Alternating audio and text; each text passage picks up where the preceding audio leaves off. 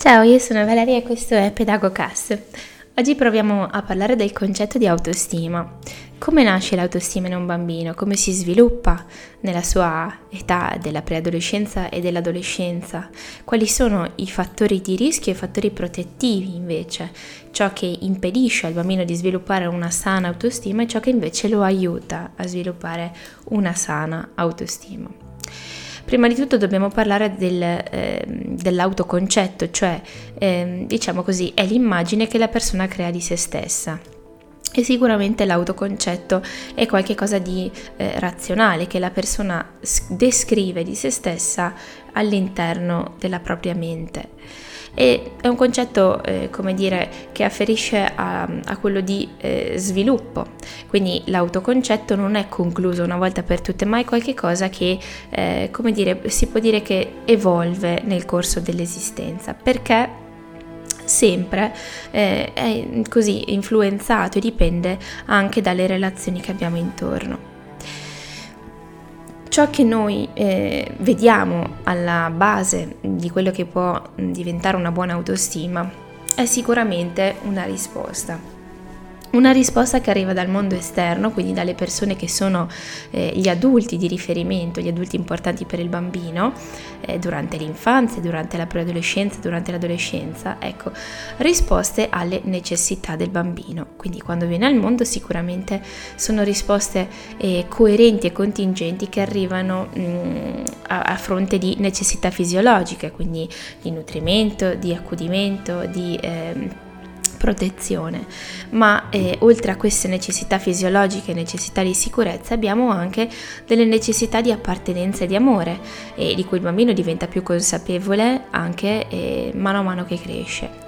Ci sono poi delle necessità di stima e infine c'è una necessità di autorealizzazione che è per l'appunto quella a cui tutti tendiamo, cioè eh, uno stato eh, interiore di certezza, mh, di efficacia diciamo del proprio operare.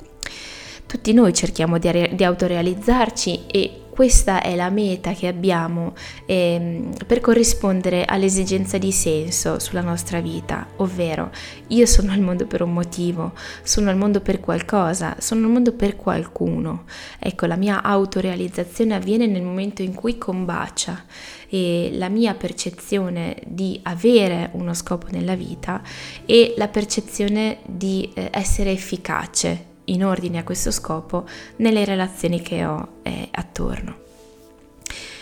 L'autostima quindi arriva quando io so perché sono al mondo, ma soprattutto so per chi sono al mondo, quando le persone importanti per me mi fanno sentire il mio valore attraverso appunto risposte eh, coerenti e contingenti che mi fanno percepire come eh, io sono competente, come la mia libertà ha un posto, come gli altri hanno rispetto di me, dei miei tempi, del mio carattere, delle mie inclinazioni, delle mie aspirazioni. Quando io percepisco l'affetto, quindi eh, una, uno status emotivo di benessere, soprattutto nei miei apprendimenti, nei miei slanci, anche nei miei momenti di disappunto, di rabbia, di tristezza, percepisco che l'affetto non è dipendente e condizionato dal mio comportamento, ma è qualcosa che sta sotto e sta sopra.